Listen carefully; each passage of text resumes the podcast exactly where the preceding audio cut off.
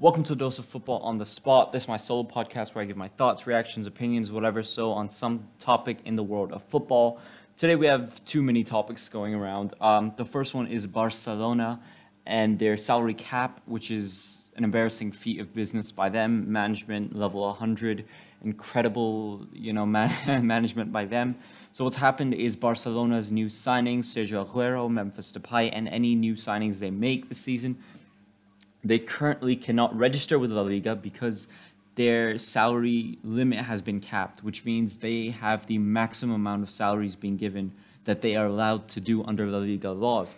So I'm not sure if that includes Lionel Messi because Messi is now a free agent, which means that he's no longer part of the club and he's not registered with La Liga as a Barcelona player as he is a free agent. So does that mean that Lionel Messi's, you know, they can't re-sign him because, well, you know, they've reached the salary cap limit. What are they going to do? What's going to happen? And it just it seems embarrassing from the outside, if I'm honest. The fact that a club of that level, that tier, that stature has managed to make such a rookie and silly mistake it's funny. It's it's really funny to me because I'm not a supporter of the club, but to fans of the club, I'm sure they're annoyed, and it's just really silly from the club's point of view. So what I think is going to happen is Barcelona, you know, is probably going to sell a bunch of their players. Maybe they're more veteran players as well, Sergio Busquets, uh, you know, Jordi Alba, players like that who are club legends. So I think it's going to get really ugly if they haven't, you know, if from the surface it looks like it's really embarrassing and ugly, but maybe they have something. I'm hoping they have something underneath, so club legends are treated properly and they aren't, you know, thrown on the bus or whatever. So, but as it stands right now, uh, Barcelona cannot register their new signings as their salary uh, limit has been essentially reached. So it's embarrassing from Barcelona's side, but I, I really hope there's something underneath on the surface, you know, that we're not seeing. Maybe Barcelona already has a plan, but right now it looks embarrassing. But you know, underneath they've already planned who they're selling. They already have some stuff worked out. I hope so, because otherwise, a club at this level making that mistake is just silly. But speaking of clubs making mistakes, Manchester United have always, you know, failed to properly do business. And finally, they've signed Jadon Sancho. And usually they have like rumors that go on for so long and then they sign the player after way longer than they should have and it takes way longer than they should have. But apparently Rafael Varane and Camavinga are on Ole Gunnar Solskjaer's transfer target list. For that I have to say Rafael Varane is for 40 to 50 million that is not a bad deal. That is not a bad deal for Rafael Varane. He's veteran in the sense that he's experienced not that he's super veteran but he's experienced he's good he's not too bad he comes in my top 10 defenders in, in the world right now list for sure. I think so. Uh, you know, I think he co- does come in the top 10 for sure. And 40 to 50 million is a great price to play, play, play, play. And 40 to 50 million is, I think it's a great price to pay, to be honest, for Rafael Varane. I wouldn't, I wouldn't be opposed to him signing because that means Lindelof would become a backup, and he hasn't been the greatest defender, in my opinion, for Manchester United. And if Lindelof can mimics his uh, Sweden form in Manchester United, at Manchester United, I think he'd be a great squad depth player. That would leave our four main centre back choices to Eric Bailly, Maguire, Varane, and Lindelof, and I think those are f- four great centre backs to pick and choose from. So I think that would be great for Manchester United.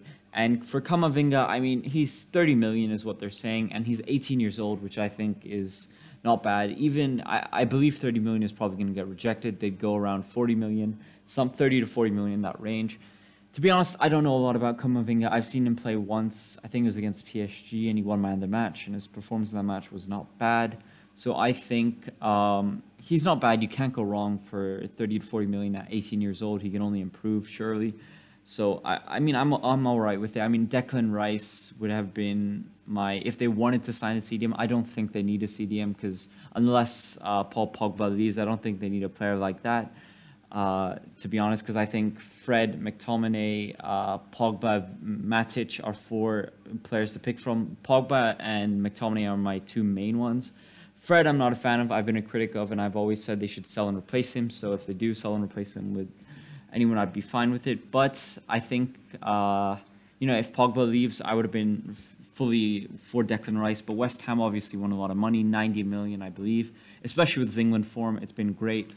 So I don't think Declan Rice to Manchester United is a hundred. You know, I don't even think it's fifty percent possible. I think it's way lower than that, like twenty percent maybe, ten, not even twenty, like five percent. But Camavinga, I think it's it's all right. But my issue is Manchester United, Ole Gunnar Solskjaer doesn't really rotate the players as much as I'd like.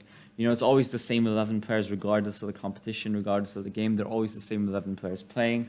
Sometimes he'll give a break to Bruno. Sometimes he'll do that, but it's usually the same 11 players playing. And um, to be honest, it's all right. Like, you know, I, I think they need to change that. They need to rotate the players more. Like, Amad Diallo, obviously, he's not first team quality yet, but I think he should have been given maybe a few more games, whatever. So, Donny van de Beek, for example, should have been definitely been given a lot more games than he played. And I'm afraid if we sign players, like if we sign Varane, Lindelof is just going to become like Donny van de Beek. He's barely going to play. Bailly is barely going to play. If we sign uh, Camavinga, he's barely going to play. If we if we did in an alternative universe sign Declan Rice, one of the two defensive mids, McTominay or Fred would barely play. If Dalot comes back uh, one, and Wan-Bissaka is doing really well, Dalot's barely going to play, and he's a good player. He should be playing. Um, you know, so that's my biggest concern with Manchester United, and I hope they start ro- rotating the players more. You know, just a little bit more. Tuanzebe, I think he played like two, two games. Like it felt like he played two games. I don't know, but you know, if they start rotating the players, I'd be happy with Camavinga coming as well. Varane, I'm already, I expect Varane to come. I hope he comes.